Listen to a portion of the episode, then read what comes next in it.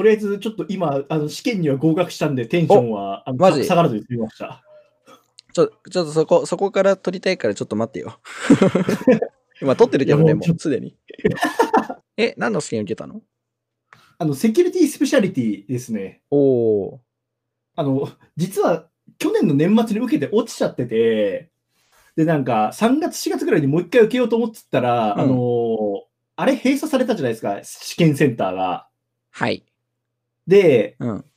あのーまあ、それを言い訳にうん、半年受けなかったんですね。いや、でも本当に合格おめでとうございます。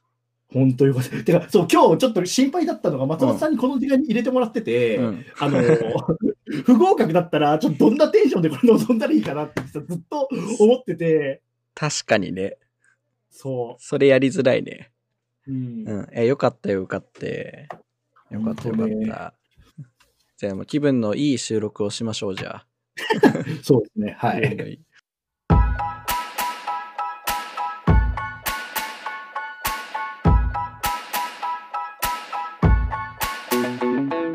この番組は APN プレミアコンサルティングパートナーであるサーバーアクスの社員松本と宮沢を中心にサーバーワークスの最近のお知らせやニュースエンジニアブログからピックアップした内容をコメント解説付きでご紹介しますクラウドで世界をもっと働きやすくをビジョンに掲げるサーバーワークスの今をまったり社内ラジオ感覚でお届けします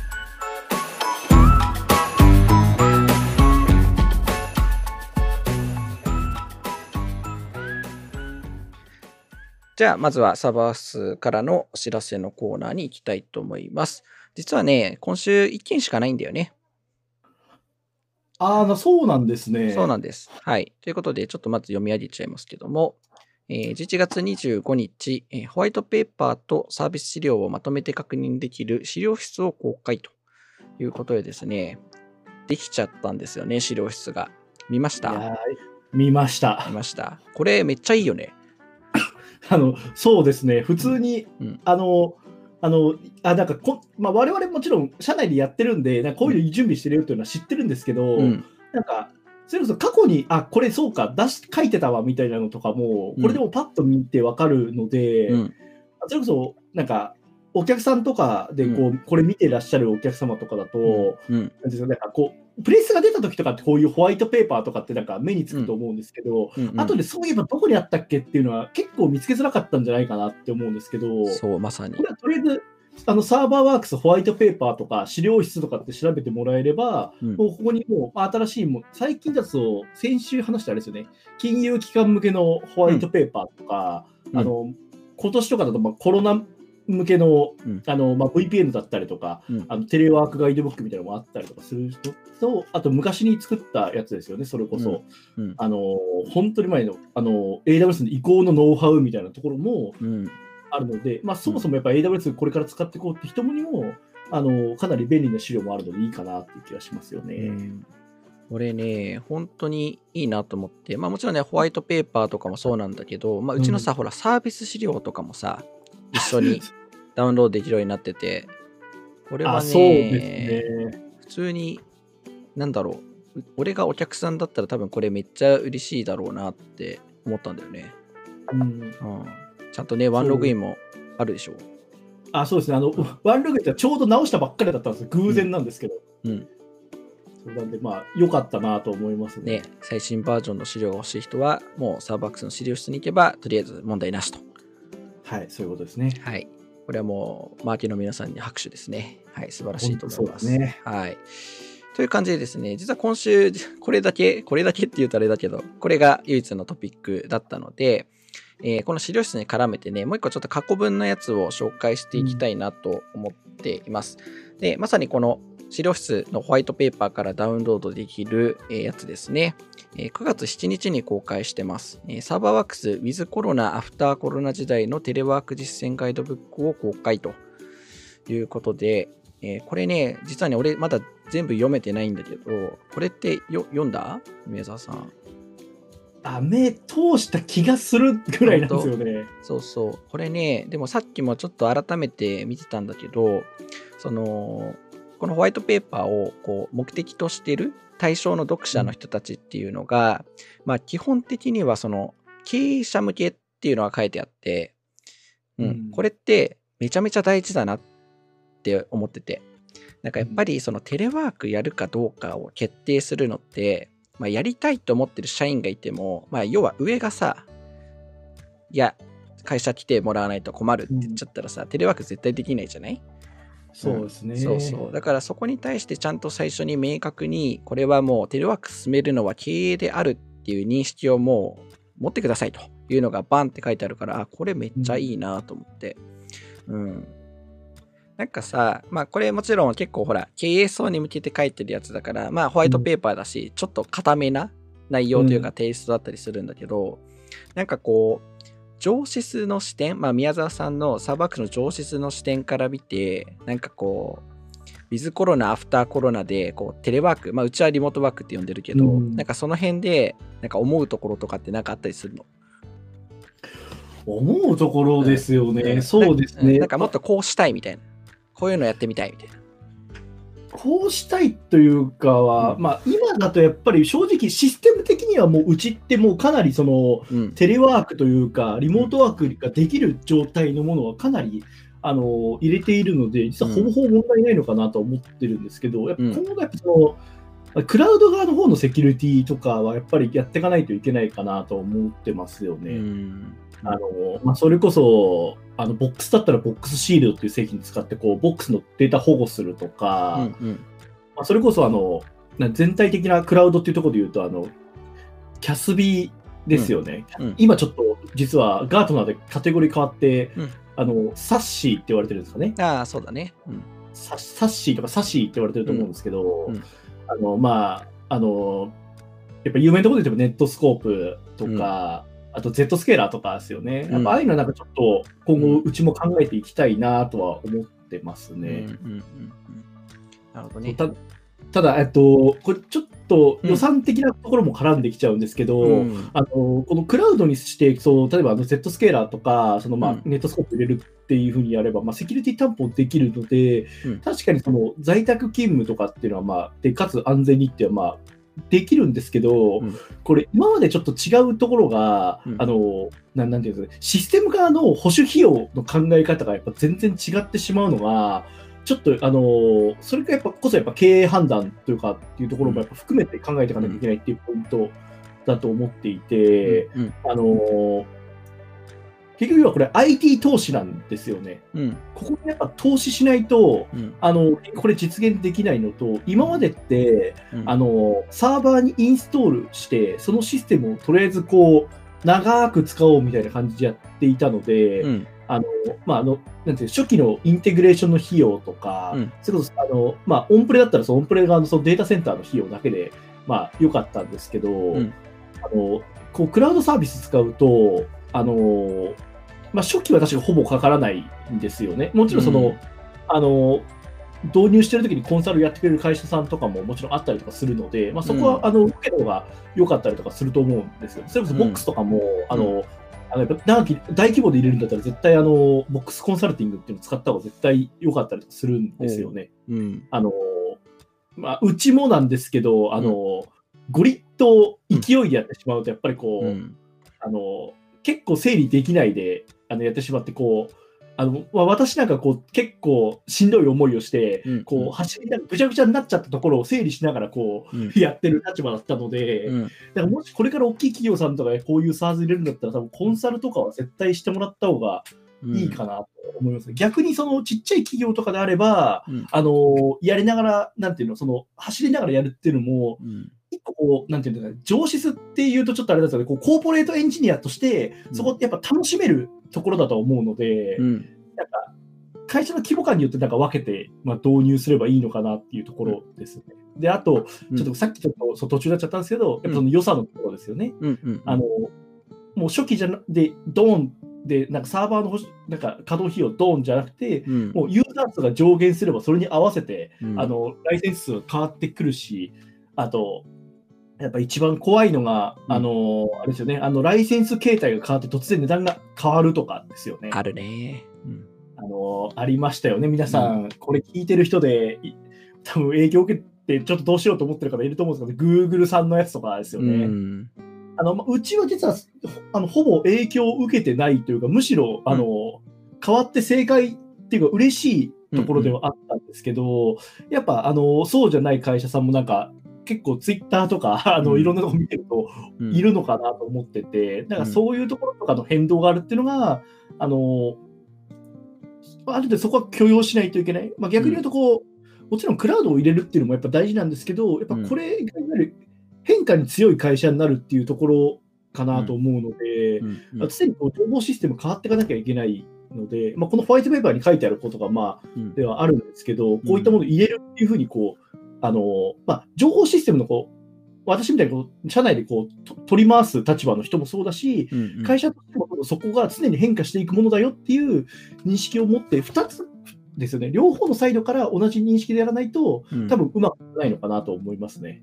そうだよね。そうそう。その導入とかコストの部分って、やっぱり大きくなればなるほど、企業規模が。うんやっぱりこう、外堀を埋めながら、ちゃんと設計していくってめっちゃ大事だもんね。そうですね。うん。まあ、そのためにね、コンサルティングサービス使うとかもあるし、やっぱり、なんだろう、急に変わるのって、まあ、企業規模が、組織が大きくなれば難しいけど、まあ、それでも変化はしていかないといけないから、逆に言うと、そういうところをハンドリングする能力とかっていうのは、かなり重要になってきそうな気がしますね。まあ、このテレワークに限らずですけど。うん。そうですね。やっぱりその、あ逆に言うとこう、情報システム部門の人とかって今までこう、なんていうんですかね、こう保守するっていううんうん立場が多かったかなと思うんですけど、そうだねあ。のこれからこう変化したものをどんどんこう従業員のみんなに展開していくっていうのが、うんうんあの上質のこれからのあり方なんじゃないのかなっていう。うんうんあそれこそあの、とある界隈とかでこう上質っていうよりはこうコーポレートエンジニアって言ってるところがやっぱあるんですよね。うんうんあの会社を良くするためのうん人なんですよ、情報システムって。なんかうんすみません、すごいこれ熱く語っちゃいますけど、いいよ。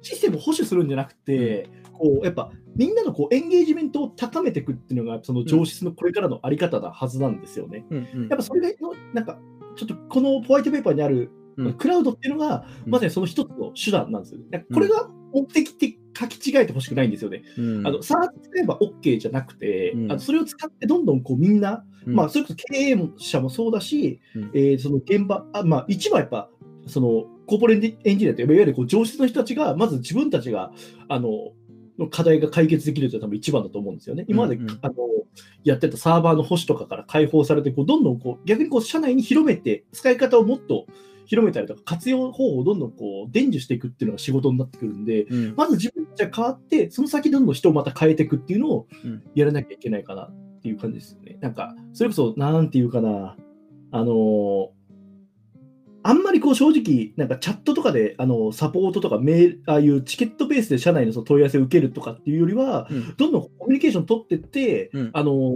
いろんな部署の人と話して、うんあここだったらこういう機能とか使えるかもって言って、こう選んでこうやってあげるっていうのが、今後、うんなんか上質界隈というか、こういう人たちには必要になりそうな気はしますよね。そうだね。まあ、そこはめめちゃめちゃ重要なスキルだよね。もう本当に、宮沢さんは本当にそれを、なんだろう、自分で体現してると思うけど、本当、いろんな人とコミュニケーション常に取ってるもんね。まあ、オフィスに行けなくて若干寂しそう感は俺は感じてるけど。そうですね。ああのまあ、ちょっとここ難しいんですけど、やっぱその、チャットとかよりやっぱ、やっぱうんまあ、我々やっぱ人間っていう生き物だから、やっぱこれやめられないので、やっぱこううん。対面でやったら、やっぱその本音だったりとか、うん。そういったとこやっぱ聞きやすいんですね。結局こう、リモートでやってても、うん。なんかこう、本当にこう、腹の中で思ってることってやっぱこう、うん。出てこなかったりとかするので、うん。なんかまあそこはまあ今課題というか難しいポイントですよ。多分どのうん。打ち合わせとかもそうだと思うんですけど、うんうんそうそう。うんだからそういう部分がね、次、次のフェーズの課題になりそうだよね。多分あ、そもそもほら、テレワークの環境がないっていう人たちがさ、うんやっぱりテレワークやるためにはどうすればいいのっていうのが結構今って大きな課題になってる会社さうんん多いと思うけど、まあその次のフェーズってあのまさに我々が直面してるように、まあ、テレワークは普通にできるけど、じゃあその上でどうコミュニケーションを取っていくのかとか、どう本質的な課題に向き合っていくのかっていうのが多分次のフェーズの課題で、で、そこはまたね、いろんなツールを活用するのかもしれないし、仕組みを活用するのかもしれないし、なんかそういった部分でこう段階的にね、テレワークの活用がなんか進めていかないといけないかなっていう感じはするよね。うん、そうですね。うんそうそう、リモートだとね、まあ、今こうやってあの音声というか画面越しで話してるけど、やっぱりそれによってね、ある程度の情報はシャットダウンした状態でコミュニケーションしなきゃいけないから、ね、対面の時と全く100%同じ情報量でっていうのはやっぱり難しいからね。そうですね。ちょっとこれネタぶっ込みますけど、やっぱあのメタルギアソリッドのあのナノマシーンみたいなやっぱ必要ですよね。それ何？やばい、もう、やばい、伝わらなかった。すみません。それ何？あ、俺ね、メタルギアソリッドにあんまり詳しくないんだよね。ごめん。それ、え、それどういうやつ？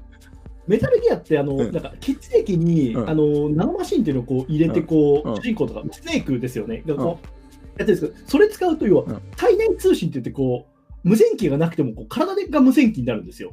ああ、じゃあ、あれ？広角機動隊でいう電脳の世界的なのの血液版？あ、まあ、今、イメージはそれに近いかなって気がします。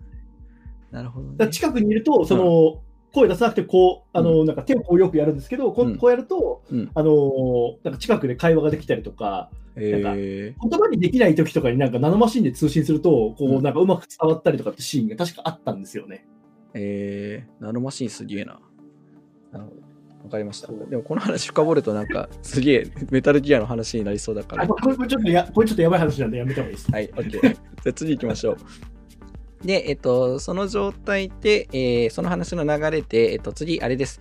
過去の事例の話ちょっと1個したいんだけど、えー、これがね、9月10日に公開されてますね。えー、サブアークス2000人規模のリモートアクセス環境を10営業日で構築した国予産の事例を公開ということで、これ、すごいよね。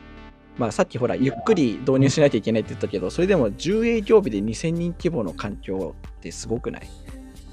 まあ、そうですね、うん、まあ、今年やっぱどうしてもいきなりこうなっちゃったから、もうやらざるを得ないっていうのがあるんですけど、うん、でもこれ、やっぱりこう VPN っていうこの仕組みだったからこそ一気にできたっていうところあるかなっていう気はしますよね。うん、そうだね。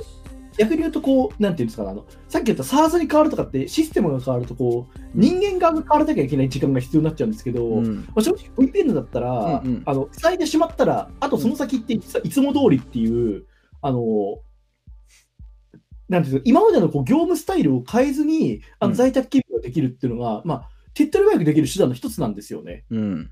うん、それが10営業部でできたっていうのは、あのまあ、今回、国用さんが事例でやっぱ出てますけど、うん、あのすごいいいことだったはずなんですよね。いきなりやっぱ在宅になっちゃって、やっぱビジネスを止めるわけにはいかないので、うん、もう本当に2週間かからない間にもやって、もうみんな家でつないだら、もういつも通り社内システムがまあ使えて、あの普通に仕事ができて、もちろんさっき言ったこうチャットとかリモートで対面でできないんで、うん、あの全部対面でできなくて、うん、あのそうあのウェブ会議のツール使ったりとかっていうのは変化はあったと思うんですけど、ただ仕事をするツール自体は大枠変わらずにできたっていうのは、うん、この、まああのまあ、AWS のクライアント VPN のやっぱいいとこだし、あのあいいとこだしというか、いいとこかなとは思いますね。うん、そうだよね。まあ、まずはね、現状のいわゆる BCP に近いのかな。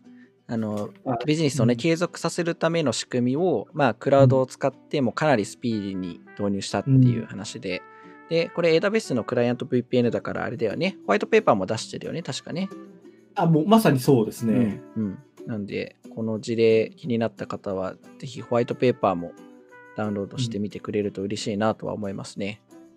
そう、まあ、まずやっぱリモートワークもやっぱリフトシフトだと思うんですよね。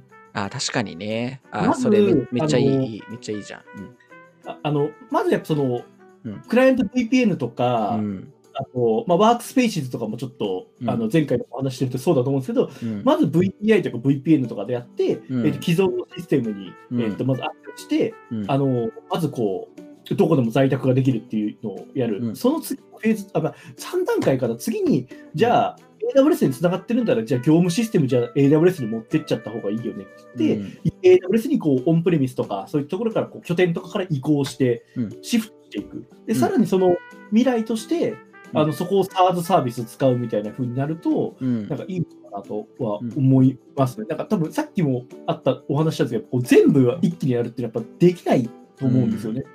なので、まあ、徐々にやっていくステップがの一つが、こういったこうインフラ周りからまず足元からやっていくっていうのが、なんかやりやすくていいのかなとは思いますね。うんうん、そうだよね。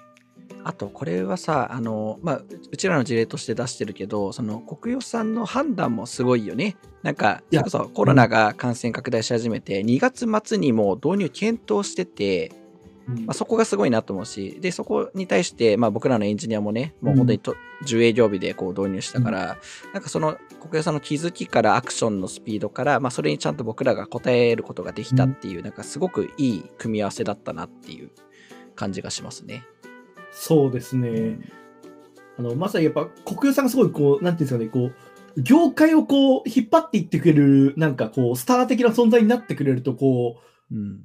なんかすごいももっとこう、みんな変われるかなっていう気はしますよね。うんねえ本当にだからこの事例って本当にいいいい事例だよね。事例らしい事例というか。そうですね。やっぱこの規模の会社さんが、うんやっぱこんなにいい判断を早くできたっていうのをやっぱ見て、なんか、もちろんこのぜひ事例見てもらって、なんかうちもやっぱできるかもって、このさっきもあったんですけど、うんえっ、と、投資してでも今すぐこう、まず変わろうっていうふうになんか思ってくれたら、まあ、我々としてはすごい嬉しいかなというところです。まあもちろん我々もやっぱビジネスなので、ぜひこうお手伝いをさせていただきたいですけれども、なんかこう AWS をこう触ろうとか、なんかこう使ってみようというい一つのきっかけになったら、やっぱいいかなと思いますね。うん。はい。非常にいい事例でしたということで。サーバーワークス FM。次、あのエンジニアブログのピックアップなんだけど、ここもね、なんかね、コーナータイトル欲しいなと思っていろいろ考えたんだけど、もうシンプルにエンジニアブログピックアップでいいかなって思ってる。ああ、まあ、あれですよね。まあ、ゲ俺がやってるゲームで言うとエンジニアブログピックアップ召喚って感じですけど。まあそうそうだね。。めっちゃめっちゃ召喚してるけど、召喚してるだからちょっとエンジニアブログピックアップみたいな感じでいきたいと思います。は。はいでですね、あとそう、普通にピックアップしててさ、あの驚いたのがさ、普通にさ、毎日1、2記事上がってんのがすげえなって、まずそこにびっくりだよね。ああ、確かにそうですね。うん。いやー、めっちゃ書いててすごいなーと思って。はい。でですね、最初取り上げたいのはね、実はいきなり宮沢さんのやつなんだけど、あの、これもうタイトルがさ、もう、ボックスを活用して PPAP を減らしていこうって、これ何これ？あと PPAP ですよね。あの、うちょっとそもそもまずこのブログなんで書こうと思ったかっていうと、うん。あの多分皆さんあのここのブログにもちょっと記事参照して書いてあるんですけど、うん。あの今あの官内閣のあののですねあの、ん。平野デジタル担当省担当大臣なのかな？平井かな？ひらあああ平野さんは違うわ、うん。平野さんは元マイクロソフトそうだね。うん。平井さんねうん。のデジタル改革担当の方がいらっしゃるんですけど、うん。あの彼がちょうど2週間、1週間ぐらい前かな、うんうんに、あのー要はなんか、なんてその観光庁じゃなくて、なんてその政府系のところで、うん。うん。あのこうメールを送信するときに、うん。あのパスワードで ZIP して送って、後でパスワードを送るっていう、うん。あのをもうやめますっていうふうに、うんあのえっ、と発表したんですね。うん。で。これがすごいやっぱ大きくて、うん。あのーやっぱ、まあ、ちょっと我々もそうなんですけど、まあ、うん我々もちボックス使ってて、ボックスとかとこうやり取りできるお客様はボックスでファイル共有したりとかしてるんですけど、うん。やっぱこうメールでっていうのがやっぱ多くて、うんそういうやっぱ結局こういう仕組みをまあ使わざるを得ない、うん。えー状態ではあったんですけど、ん。まあこう政府の方からこういう発信をしてくれたっていうのもあって、うん。じゃあ我々が使ってるツールだったらこうまずできることは何かなっていうのをちょっと紹介したうん。記事なんですよね。まあ、ボックスだとこういうことできますよっていう話ではあるんですけど、うん。うん。あのまあ、ちょっと記事の内容を簡単に紹介するとですね、うんあボックスの機能を使うと、えっと、お客さんにファイルを送るっていうのはちょっと一旦今回はまあなしにしていて、うん。受け取るだけであれば、あのうん。簡単にあの設定できますよっていう話をして、うん。まあ、このブログの手順に従って管理者さんのが一部やんなきゃいけないんですけども、うん。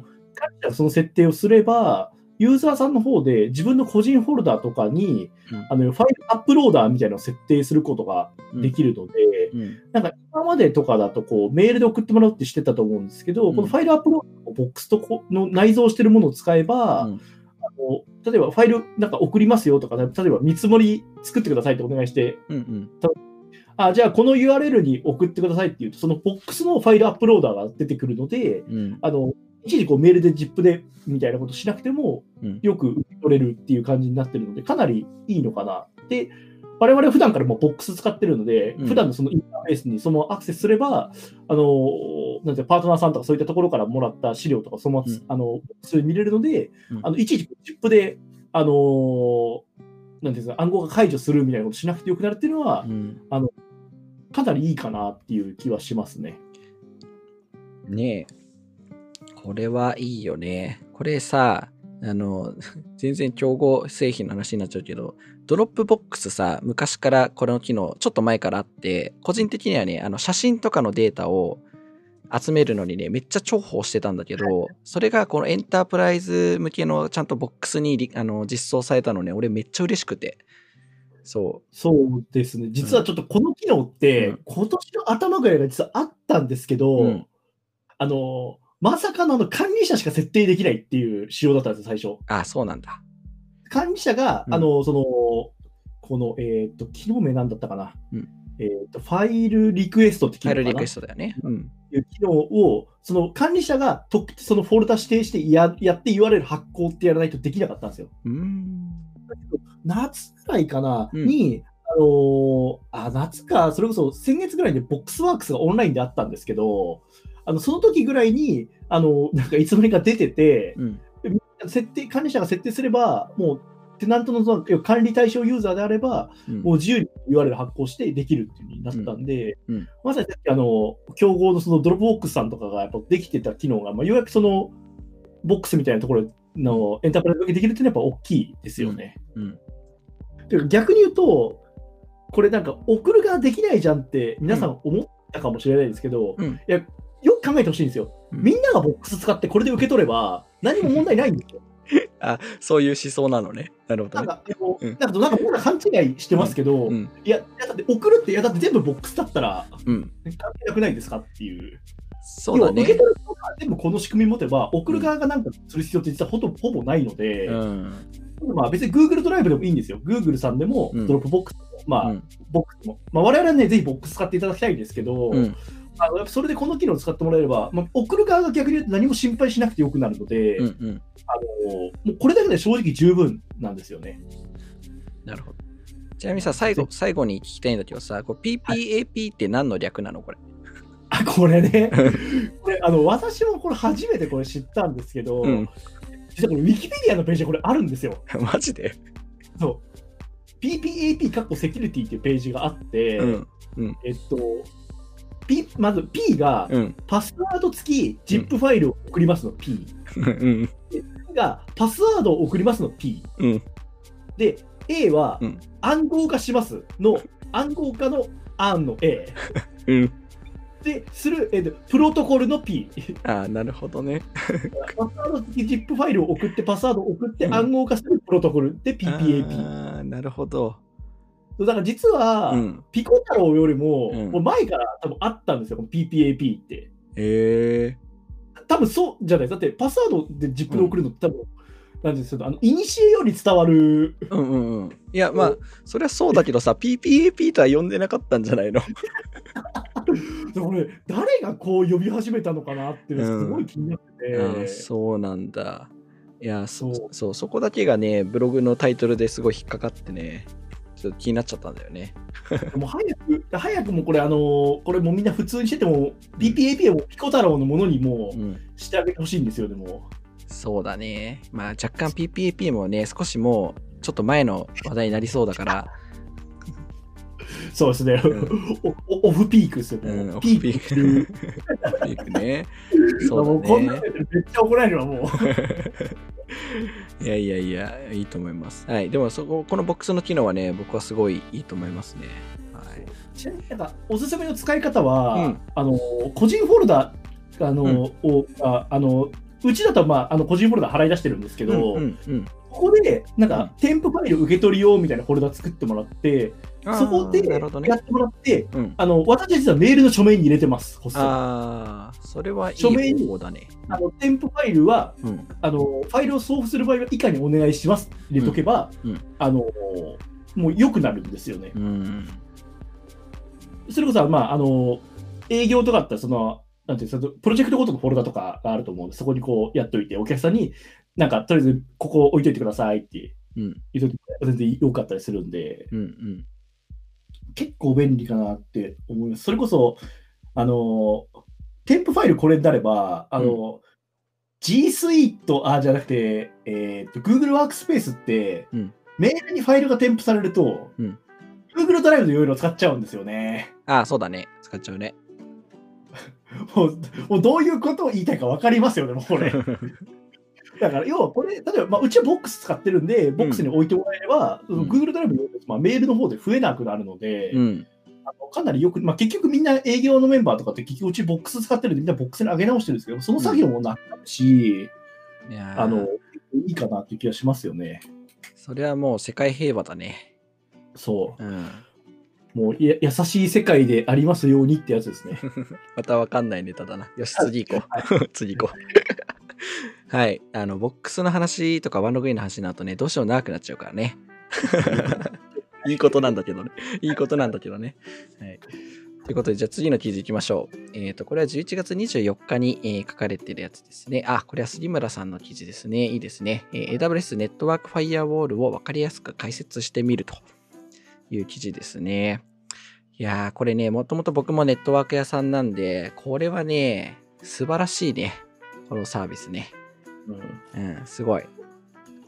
これ、あれですよね、これができたことによって、要はなんていうんですかね、今までなんか仮想アプライアンス置いてなんかやってたこととかが、なんか割とこれで吸収できる感じだと思ってるんですけど、そうなんですよ。近いですよね。そうなんですよ。だから VPC と、あと、いわゆるインターネットゲートウェイ IGW とか VGW の、えっ、と、手前に置いて、こう VPC に出入りするパケットに、こうパケットフィルタリングとかアクセス制御、うん。ドメインで指定してアクセス制御とかが、こうインバウンド、アウトバウンドどっちもできるっていうやつだから、今までありそうでなくて、なかったから仮想アプライアンスでやってたんだけど、それがもうマネージドサービスになっちゃったぜっていうやつだそうでね。すよね。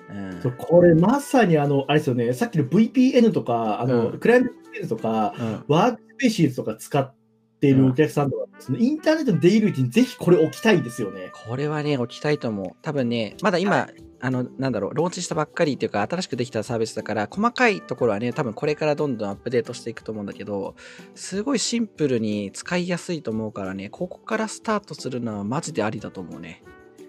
そうです。うんこれ、あれですよね、なんかまだ北米しか使えないとかですよね。なんかまだああ、日本そっかそっか。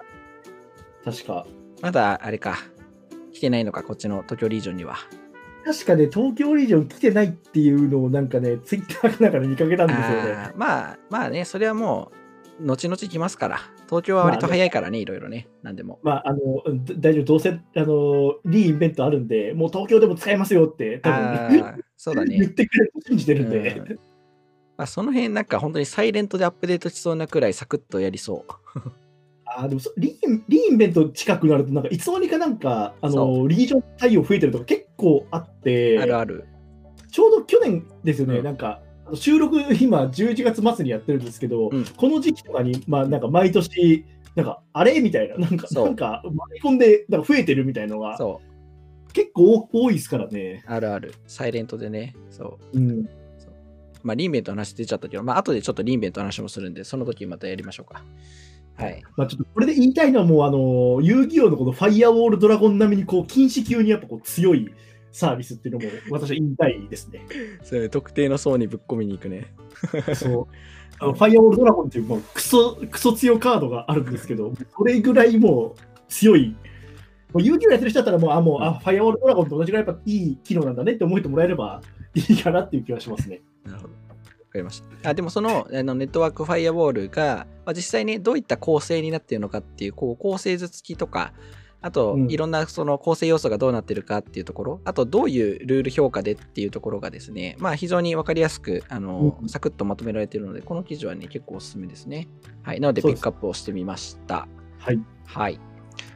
で、えっと、次がね、ちょっとまたね、コスト向け、コスト系の話にちょっとなるんだけど、えー次が、えー11月25日に公開された、これは渡辺さんの記事ですね。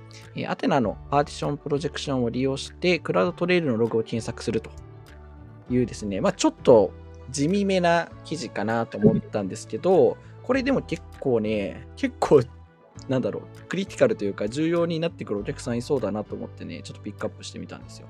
うんう。ん、まあ僕ねあのアテナとかがあのローンチされたぐらいからエンジニア業務から若干外れてしまったんであの実務でそんなに使ってないんだけどあのこのアテナで、まあ、そう S3 の大量のログ検索するときに、まあ、アテナってそのいわゆるなんだっけ、えー、と課金の体系が、えっ、とななんだっけなんだっけブログに書いてあったんだよな。どこ、どこ、どこ、なあの単位なんだ？単位。クエリベースなのかな？違うのかな？あとね、クエリ、クエリじゃなくてね、クエリじゃなくてね、なんだっけ。あ、データ量だ。データ量、データ量。その、だから、スキャンするデータ量によって、えっ、と、課金されるんですよ。データのサイズで。だから、まあ、特定のえーデータに対してちゃんと検索した方がいいですよっていうやつで、それがなんか AWS のマネコンで案内されるようにやっちゃうと、それがね、実は結構大きく取られてしまうから、ログサイズがでかい状態で AWS の言う通りにやっちゃうと結構お金かかっちゃうよ。だから、パーティションちゃんと区切ってやった方がいいよっていう記事なんですよ。はいはいはいはい。うんだからね、これはね、いい記事だなと。あの、普通さ、デフォルトでやっちゃうじゃん。ま AWS あそうが言われたら。そう。うん。ポチポチってできちゃいますからね。そうそう。だからこういう知見がね、こうブログになるのはね、僕は非常に素晴らしいなと思ってピックアップをしました。はい。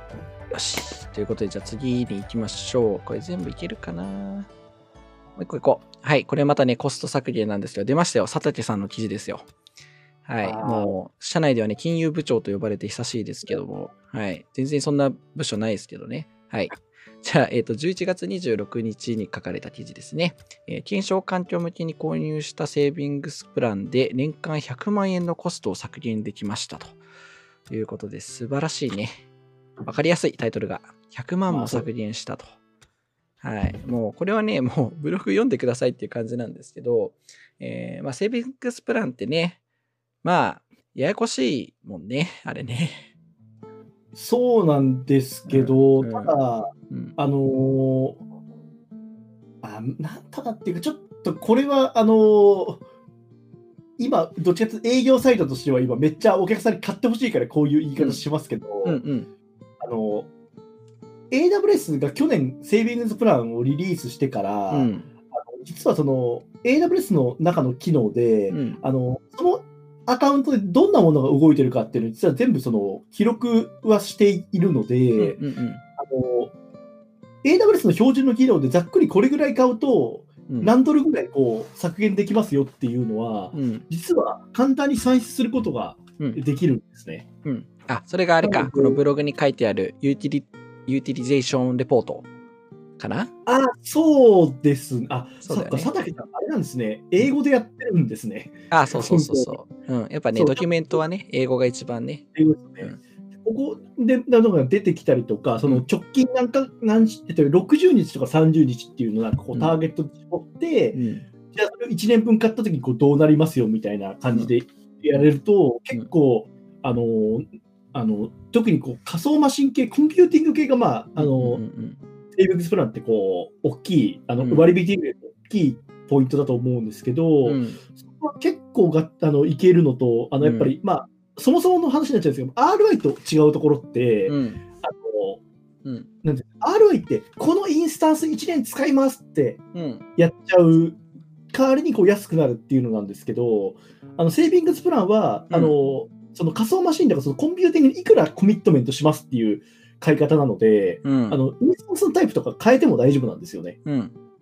逆にこう、そのインスタンスがしあの使わなくなっちゃっても、同じぐらい使うインスタンスがまたいれば、その中で吸収できちゃうので、あの、かなり柔軟かなっていう気はしますね。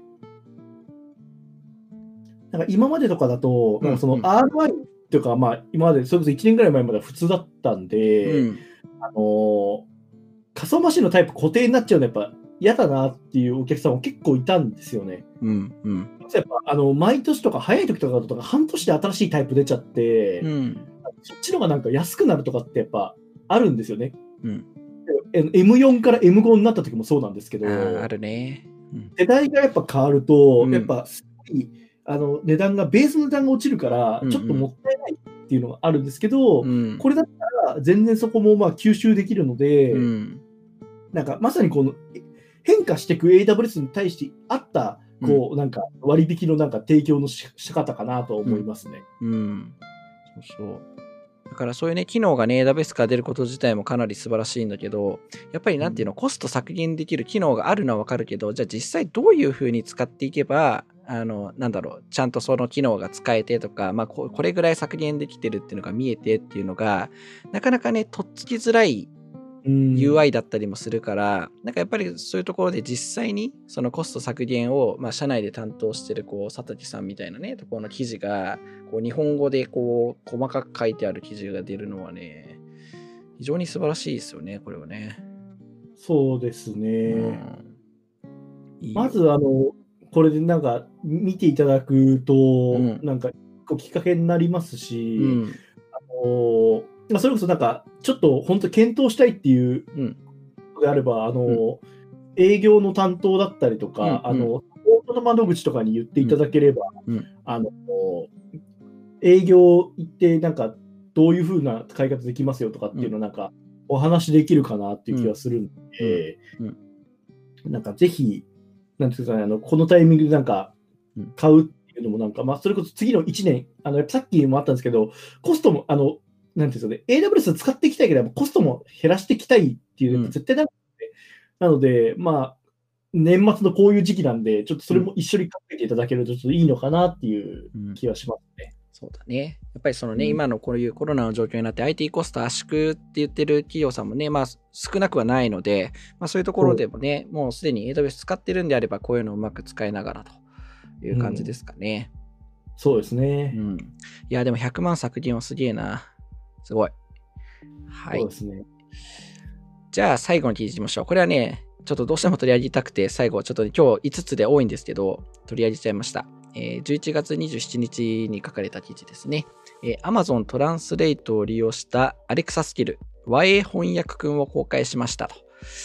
いうことですね。出ましたよ。あーこけしの人、坂本さんの記事ですよ。来たよね、これ。すごいね、Alexa スキルバンバン第2弾だよね、これ。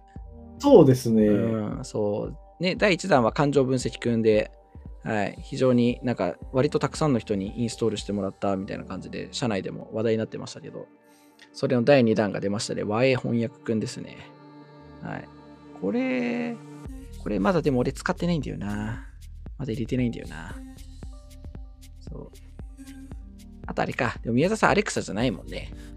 そう、私、ちょっと、あれなんですよね、ちょっと、グーちょっと、あの、AWS の会社にこういうこと言うと、本当に恐縮なんですよ。私、Google ホームおじさんなので、実はこれ、あの、使えないっていう、すごい残念な、うんあれなんそうだね。まあ、まあまあ好きなやつ使えばいいと思うんだけど、そう、この、だから、アレクサとかって、いわゆるまあだから音声でいろいろやるやつじゃないですか。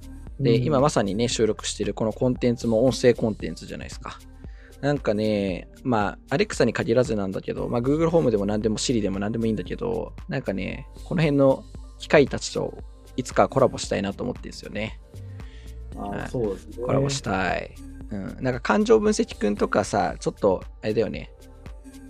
かませてみたいよね。ちょっとこの時宮沢さんテンション上がってんなとかさ。まあ、そうですね。まあ、うん今日はね、あの、うん。あの、テンションちょっと下がりそうな、うあったんですけど、なんか大丈夫だったんで、うん。そうそうそうそう。なんかお応援してほしいよね。テンション下がりそうだったら、テンション下がってます。もう少し楽しく話しましょう。みたいな。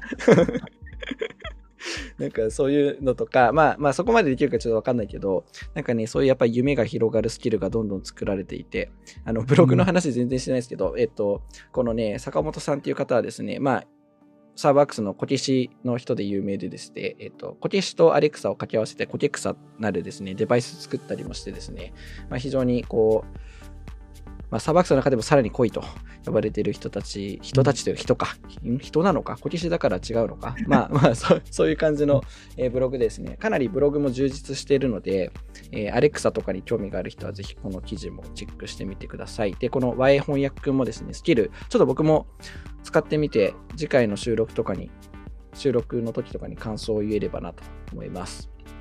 はい。ということで、で、トランスレートあれだよね、なんだっけ？えっ、と、今日だっけ？あの、日本語のリアルタイム確か対応したんだよね。うん。あ、そうですね。そうそうそうそうそうそう。リアルタイムのやつかな。うん。なんで、それもちょっとチェックですな。はい。ということで、えーちょっと長くなっちゃいましたが、エンジニアブログピックアップは今週はこの辺にしたいと思います。サーバーワークス FM。はい。ということで、えー次、ウェビナーの紹介なんですが、これもですね、あの前回から実はプラスアルファのやつがなくて、えーただ、前回ご紹介した、あの詳細決まってないよって言ってたウェビナーがですね、えー詳細決まったので、そこを改めてご紹介したいと思います。えー12月2日に開催します、えテレワークと出社のハイブリッドに備えろ、コストをかけない業務 PC のクラウド化の試し方ということでやります。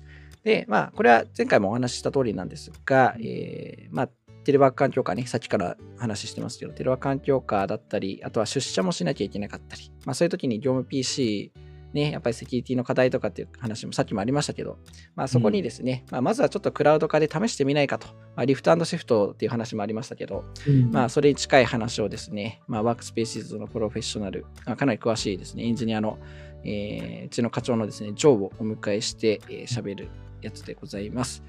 で、えー僕の方が、松本の方がですね、えーモデレート、えー、および司会をやってですね、こう、インタビューしながら、まさに今、今ね、宮沢さんとこう話してやってますけど、まあ、こんな感覚で、えーウェビナーをやりたいなと思ってますので、気になる方はぜひ、今ね、なんかね、もうね、20, 20人、30人くらい、なんか申し込みしてるらしくて、あいい感じですね。そう、いいい感じにしてますよ。い行っちゃうから、うん、し、うんあって思った方は、うん。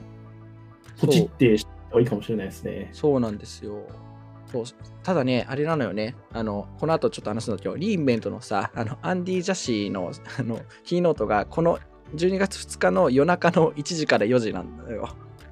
ああ。そう、だから俺リアルタイムで聞きたいなと思ったけど、でもウェビナーの本番もあるしなということでね、結構ね、ちょっと悩ましい感じです、今。あもはいうこれやったらもうすぐ寝るしかないですね。一旦そう、一旦すぐ寝るしかないかもしれない。はい、ということで、あのこういうウェビナーやりますんで、ぜひね、皆さんもチェックしてみてください。なんで、この収録したやつもね、来週の月曜日にはちょっとすぐ公開しないと間に合わない。っていう感じです。はい、意味なくなっちゃうからね。はい。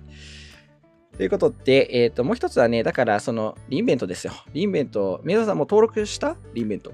あリンベント実は登録しました。あ、実は登録した。よかった。実はしてないっていうのかと思った。はい。僕もやったんですけど、あれもう、もうすごいよね、数が。セッションの。ああ、そうですね。多くてなんか、うん。ちょっとなんか、あんまこういうこと言うとちょっとあれですけど、うん探しにくいなってすげえ思っちゃい まあね、もうしょうがないところもあるけどね、もう分野で絞るしかないね、あれね。うん。そうですね。なんなんてか、わそうね。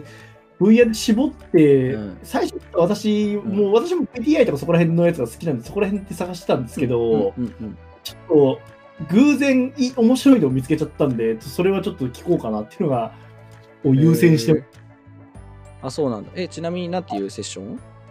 えっとね、これイタリア語なんでどう読んでいいか分かんないんですよ、ね。なんだそれ。え、何の話するセッションなの？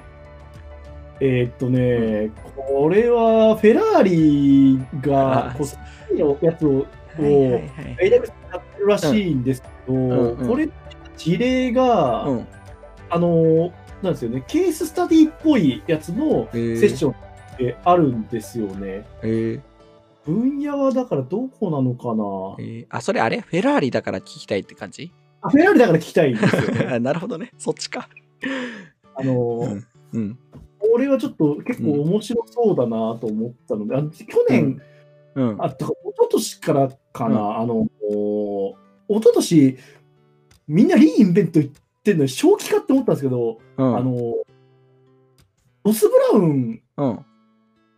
来たの覚えてます？ロス・ブラウン、いやいやいや、あの、基調講演してた。うん。そう、うんロス、うあの人めっちゃいいやつなんですけど、あれだよね。F- F1 の事例の話の時だよね。そうそうそうそう、んんでその時から、あの、まあ、F1 がほあの AWS 使うんだって思ったのもそうなんですけど、やっぱそれから結構こう、自動車メーカーさんとか、まあ、それこそ今、あの、なんだっけ、あの、自動運転の話とか、うん。そういったものが出たりとかしてて、あとそれこそ今回のフェラーリのやつもそうだと思うんですけど、このそのなんか 3D のそのモデリングをこうえクラウドでこうやるみたいな、なんかその自動車メーカーさんとかそういった人たちがこうどんどんクラウド化になってるっていうのは結構面白いなとはうん思ってます。ねえ、あの辺のね、クラウド活用はね、すごそうだもんね。そうなんですよね。そうか、そうか。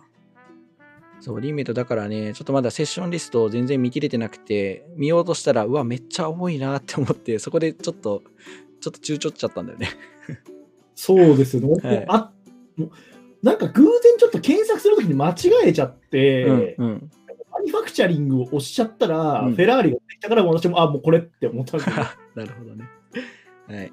ということで、あの、リンベント期間中はですね、あれですよ。あの、毎日 AWS、あの、加藤くんがね、YouTube で毎回配信してますけど、毎日 AWS もリンベントバージョンになり、えー僕たちもですね、あれです。また別途、えっ、と、リンベントに関わる、えー企画とかですね、まあ、配信とかも含めてちょっと企画してるんで、え視聴者の皆さん、ぜひチェックをしてみてほしいなと思ってます。もちろんね、ブログも、あのなんだろう、こういうサービスが出たよっていう記事、まあもちろんそういうのもあるかもしれないですけど、ちょっとそれをね、実際使ってみてとか、まあ自分たちのお客さんとかのユースケースに当てはめるとこうかなみたいな、まあそういう記事をね、ちょっと書いてほしいなと思ってるんで、そのあたりもちょっと期待をしていただければなというふうに思います。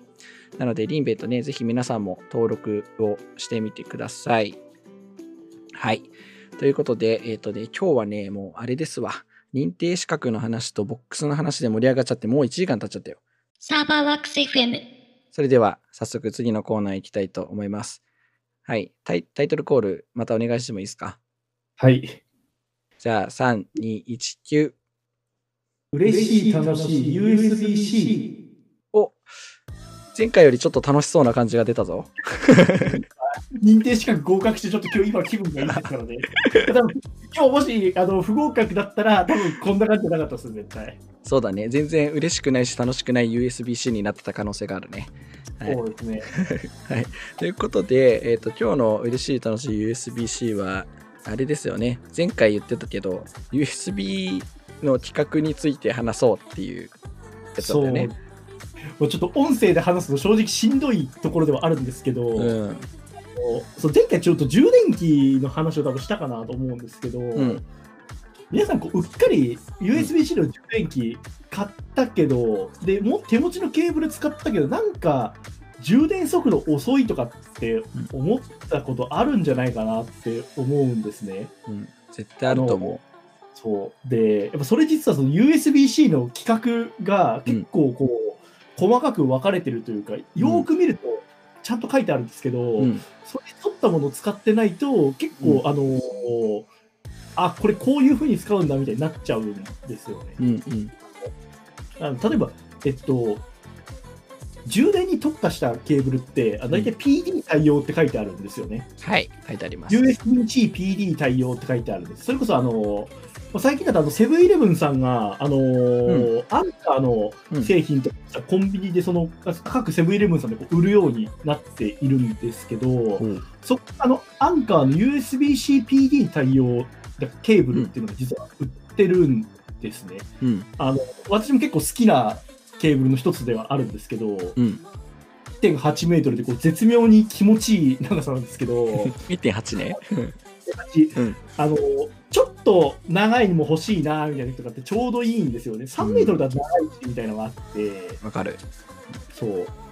結構そのケーブルとか、あの PD なんて、それこそあの、あの私、 ThinkPad 使ってるんですけど、 ThinkPad って60ワット、45ワット、60ワットの給電なんですけど、うん。あの PD 対応なんで、それがいけるし、うんあの Mac とかだったら、うんえーっと、60ワットまでなんで、まあ、プロの13インチとか、まあ、うん一応16もできるっちゃできるんですけど、うん。100ワットはちょっと厳しいんですけど、一応ある程度その USB で給電できるって書いてあるやつは、うん給電できるんですね。うん。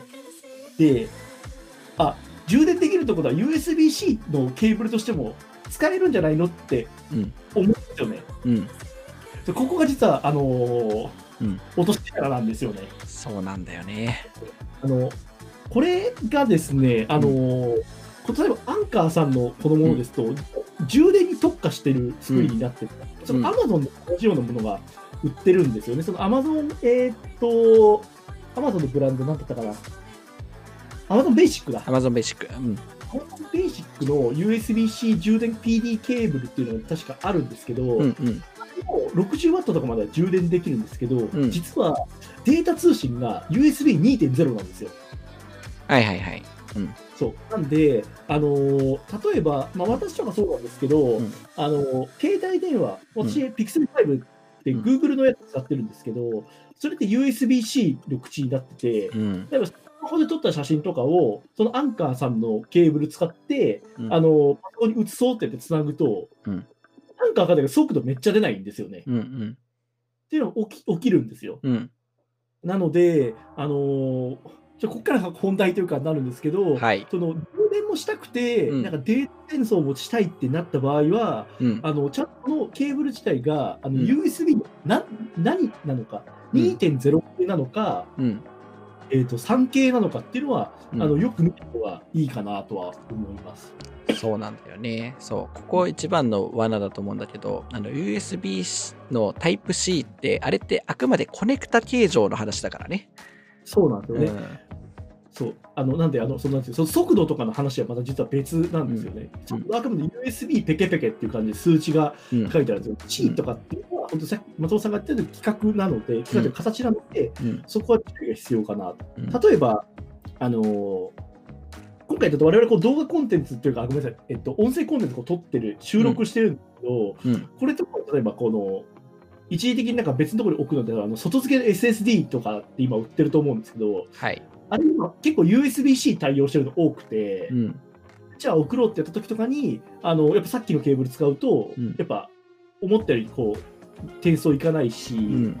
あのでそうなった時とかは、うんあの USB3.0 とか、うん今だともう3.1が多いんですけど、うん。3.1対応の,、うんあの USB-C のケーブルとか持っとくと、大体こう充電もできるし、うん。えっとまあ、データ転送もできるんで、うんまあ、要はあのカメラとか持ってたりとかして、でも外でこうパソコンにこう移動したりとかって時とかは、うん一本持ってれば、うんカメラとパソコンデータ転送もできるし、うんでなんか外行った時にこうなんか休憩する時とかにパソコン充電するのも使えるしっていうのがうん。できるので、なんか個人的にはなんか3.1系とかのうんケーブルとか買っとくとなんかいいのかなっていう気はしますね。うん。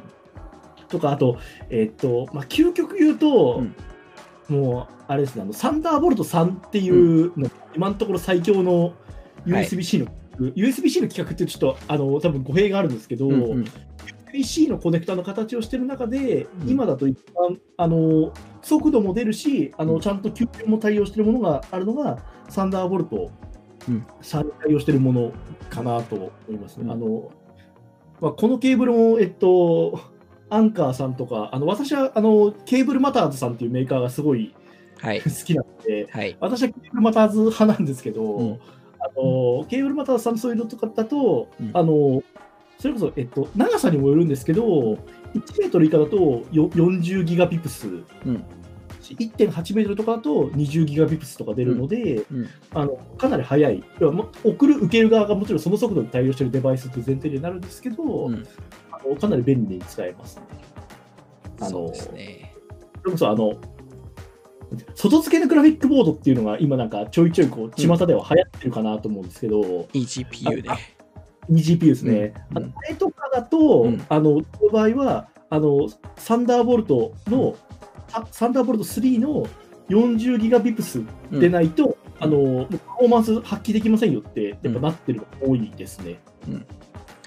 そうですね。だから、もうね、あの、雷マークで3って書いてあるやつね。コネクタのところね。うん。まあ、あれが最強です。うん最強ですね。今まあ、けどまあ、まあまあ、ちょっとたお高いかったりとか、ちょっとケーブルが太いんですよね、少し。そう。あと一応ね、あなんだっけ、0.8メートルまでだっけね、規格上は。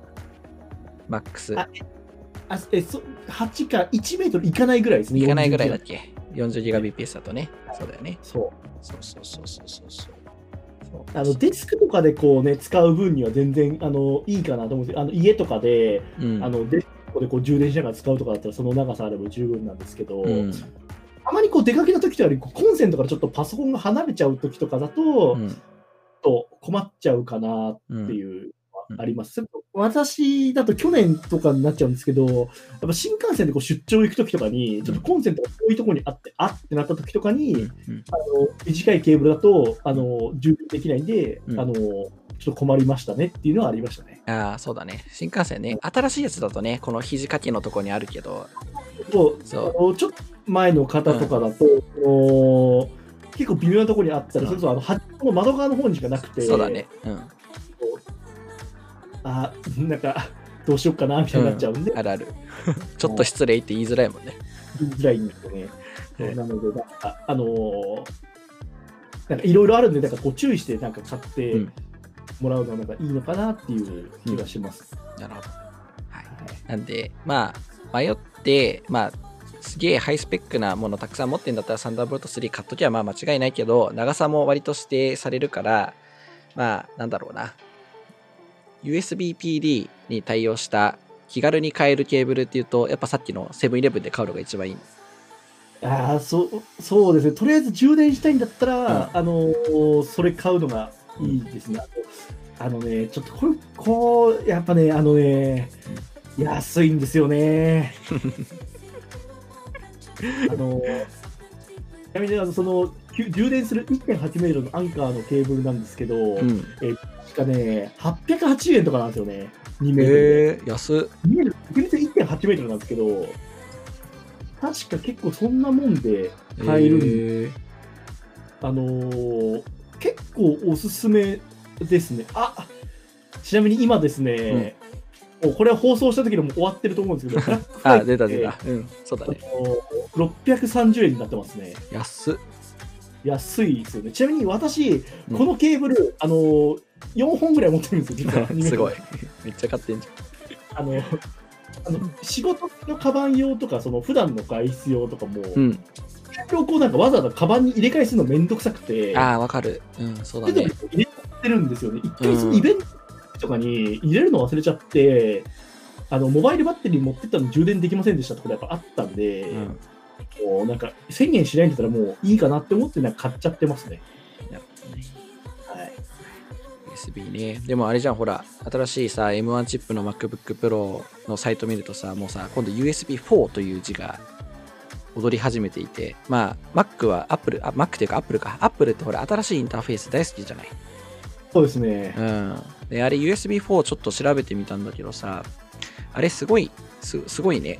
あの、いわゆるなんていうの、その USB 規格で、えっ、と、今まではそのサンダーボルトとかもあったけど、えーそれで、まあ、一つのレーンで、まあ、最大 40Gbps の転送速度を実施しますってやつがあるんだけど、まあ、USB4 だと、それ、レーンを2つ使えるようになるはいはいはい。から、あのそのオルタネートモードって言ってその USB 以外のデデータも伝送できるモードを使えばなんかね 80Gbps まで帯域が増えるからその 4K モニターだけじゃなくて 8K の HDR モニターとかもねつなげられるようになるらしいんですよそう、だからすごい期待が、それこそあの、まさにその、このケーブルのやつが、あのーなんていうかね、進化していくと、うん。今までってこうノートパソコン自体に、うん。あのこういろいろ物を詰め込んで最強のノートパソコン、それこそ MacBook Pro とうん。か大きいのにしなきゃいけないとかっていううん。のが、まあ、今にしてもまあそちょっとそそういう状態なんですけど、うん。あの外付けのそういう筐体がもっと使いやすくなったりとか、うん。やっぱ家に大きいディスプレイ使いたいしなった時とかに、うん。あの自然に使えるようになるっていうのがいつか来るんじゃないかなっていうう、ん。ありますね。ね。あのそれこそあの、私が初めてこの、なんか外付き GPU 見たのは、うん。あの東京ゲームショウなんですけど、東京ゲームショウに行った時に、あの、レイザー、うん。あのゲーレーザーね。レイザーのブースに行った時に、うん。あの初めて見て、あうん。実物を。で、やっぱ、やっぱそのブースの人が言ってたのが、要は、うん仕事に行くときはノートパソコンの状態で GPU いらないじゃんと。ただうん家に帰ってゲームできますよっていうのになると、オフ、オンが、でも必要な時にその必要なリソースが使えるっていうのが、うん。ケーブル1本でできるっていうのが、まずちょっとこうパソコンのこうあり方っていうのがまた変わってきたなっていう。うん。あのあの動画とか編集したりとかそういうのってやると、まあ、もちろん外でする人もいると思うんですけど、うん。やっぱ外で持っていくときとか、それこそ13インチの MacBook Air とか Pro がよくて、うん。家でこうガッと仕事したいときとかはやっぱパワー必要だしってなると、そういう使い方とかできてくるから、なんかもパソコン、ノートパソコンももっとこう、うん。次のフェーズに行ける、うん。なんかこう、がある企画ですよね、これは。うん。そう。だからね、そこの帯域増えれば、今ほら、サンダーボルト3の、えー、と 40GBps でも、その、キャップがかかってて、PCI Express の3.0とかでも、なんか、GPU の性能やっぱ落ちちゃうんだよね、7、8割ぐらいまで。そうなんですよね。そうそう。だからそういうのがなくなったりとか、あと、書いてあったのがね、なんだっけ、4K の VR、AR うんの映像伝送もできるようになるって書いてあったから、ヘッドセットとかもね。うんはいはい。はいだから USB4、USB4 というか USB すげえなと思って、うん。そう。なんかね、久しぶりになんかああいう、なんだろう、公式の なんか企画のやつを読みました、ちゃんと。久しぶりに読んだ。そうそうそうそう。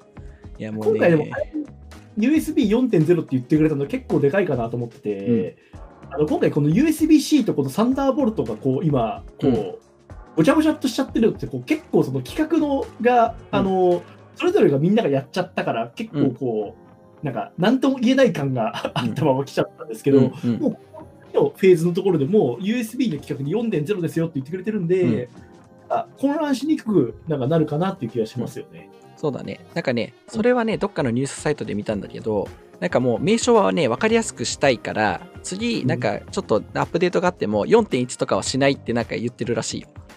ああ、うんそうだね。今まさにその USB3.0 と3.1とかうが、ん、ジェン2とかね。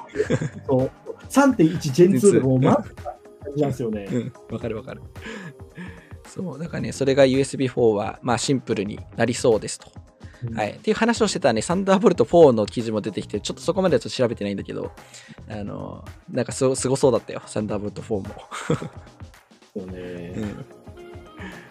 サンダーボルト2が出た時はやっぱこう、まあ、ああれだとほとんど Mac でしか使えなかったと思うんですけど、そうねや。っぱかなりあのハイス当時だとやっぱこうハイスピードでこうあのデータ転送ができるっていうのはやっぱ売りでしたから、そうそう。だからね、いわゆるその映像系の人たちのデータ転送は基本的にはそのいわゆるファイヤーワイヤーですよね。はい。ああ、ファイヤーワイヤーね、はいそうですよね。はい。いわゆるね、あったじゃん、あの辺 IEEE1394 とかさ。はい。あのビデオカメラ実はプレイステプレイステーション2にあったんですよね、うんあの1.94って。そうそうそうそうそうそう。だからあの辺からの経由で来てるからさ。そう。なんかおおね、僕もそんなに詳しくはないですけど、なんかその流れが組まれてて、なんか久しぶりにワクワクしましたね。あの企画を調べてると。はい。という感じで、えっ、と、結論としては USB-C は、えーややこしいので、迷ったらセブンイレブンでケーブル買えと。そうですね。はい。なんか、あれですあの、コメント欄になんかおすすめのありますかって言ったら、あの、あのはい、リコメントしてくれる？コメントすると思うのと、とりあえず今日言ったあの、うん2つはちょっと書いておこうかなって感じです。ああの充電だっていうのと、あのもう伝送速度だったらこれ、これしかねえみたいなのは、あの、貼っとこうかなと思います。そうしましょう。はい。ということで、今週の嬉しい楽しい USB-C はちょっとマニアックな話になっちゃいましたが、以上にしたいと思います。はい、もうぜひね、あの、ケーブルのメーカーさん、ほんとちょっと案件欲しいですね。あ、そうだね。あの私であの、充電器もすごい大好きだし、ケーブルも結構好きになっちゃってるんで、うん。うんぜひちょっとこう、まだね、こんな1000人くらいしかいない状態ですけど、こうコラボしたいですよね、なんか。いやー、できたらいいね。目指すところはあの瀬戸康史の動画みたいな感じですか？ら、いやー、先が長いな。頑張ろう。まあ、頑張りましょう。はい。じゃあですね、最後、締めの挨拶しますね。はい。